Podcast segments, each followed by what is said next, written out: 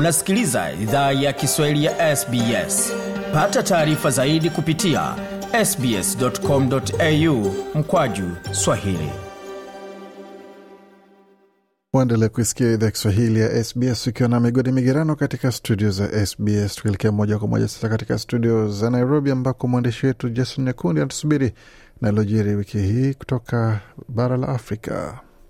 Zaidi ya watu milioni 140 barani Afrika wanakabiliwa na uhaba mkubwa wa chakula.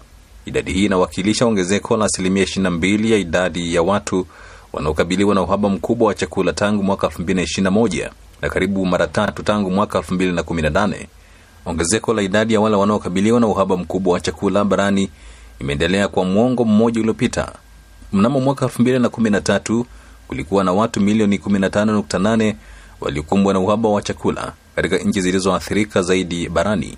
Takriban watu milioni 111 kati ya wale wanaokabiliwa na uhaba mkubwa wa chakula wako katika nchi zinazokumbwa na migogoro, ikiwa ni asilimia 81 ya jumla. Hii inaonyesha athari kubwa zisizo za moja kwa moja na mara nyingi hazitambuliwi zinazochangiwa na migogoro ya Afrika. Richard Tuta, mtaalamu wa masuala ya usalama, anasema nchi inapokumbwa na migogoro, masuala ya kujenga taifa kawaida husahaulika. Uh, migogoro katika bara ya Afrika inachangiwa sana, sio na masuala ndani ya Afrika yenyewe, inachangiwa na masuala kutoka nje kwa sababu ni mambo ambayo yanawashwa na wale ambao walioko nje kwa mnajili wa faida zao wenyewe.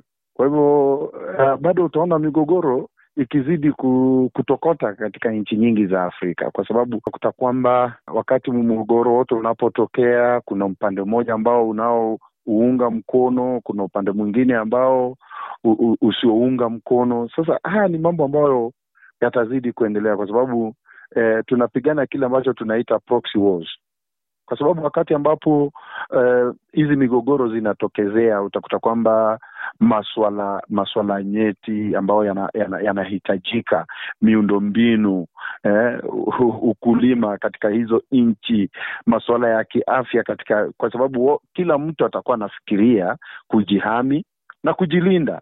Kwa hivyo haya masuala mengine yote hayatapewa kipaumbele. Kwa hivyo utakuta kwamba umaskini utaongezeka, utakuta kwamba idadi ya wakimbizi itazidi kuongezeka, itaendelea tu hivyo na itafika mwisho wake pia, kwa sababu itafika mahali sasa wananchi wenyewe pia watasema yamefika kikomo sasa, yametosha. Hata hizo hao viongozi ambao wanaotoa mamlaka ya kijeshi wajue kwamba chuma chao kimutoni.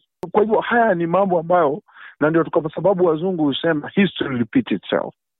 Kwa hivyo wasi, wasijigambe na wakajipiga kifua kwa sababu wametoa serikali kwa nguvu ya bunduki kwamba wataishi na bunduki. Hapana, siku zao pia zaweza zikafika pia.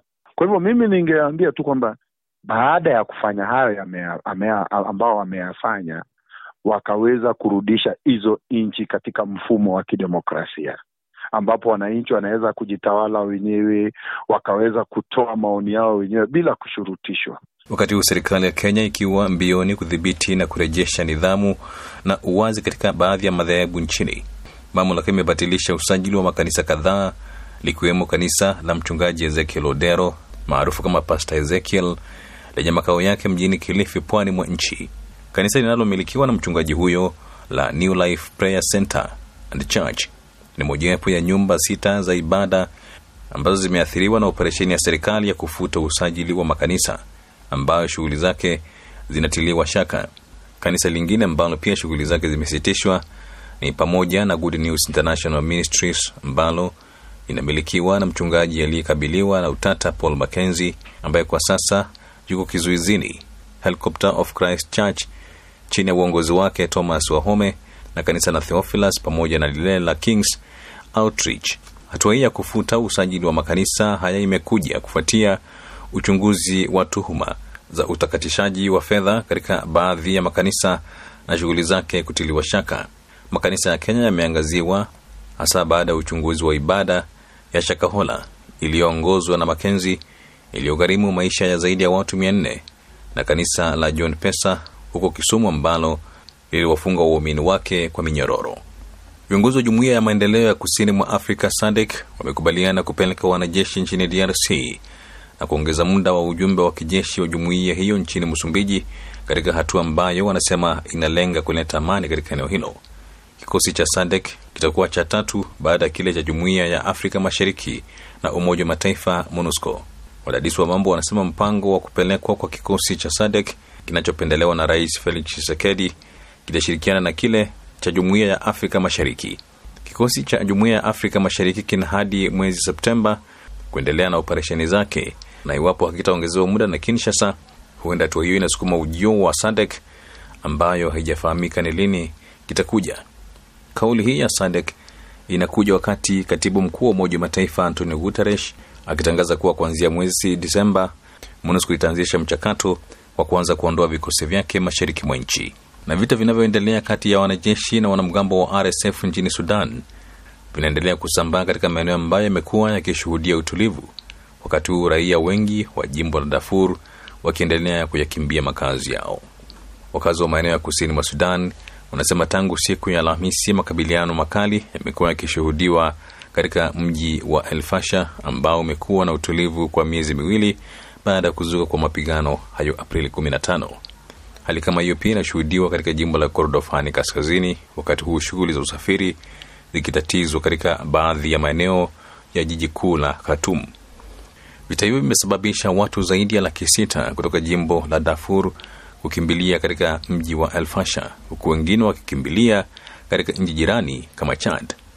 Katika hatua nyingine, kundi la waasi la Tamzuj Front lililotia saini mkataba wa amani limetangaza kujiunga na wanamgambo wa RSF, wakati huu kukiwa hakuna dalili ya vita hivyo ambavyo vimesababisha vifo vya zaidi ya watu elfu nne kufika mwisho. Mwandishi wetu Jason Nyakundi na taarifa hizo kutoka studio zetu za Nairobi, akituarifu lojiri wiki hii barani Afrika. Mengi zaidi kuhusu yale ambayo umesikia, bila shaka unaweza kuyapata kwenye tovuti yetu anaonewa ni sbs.com.au mkwaju Swahili.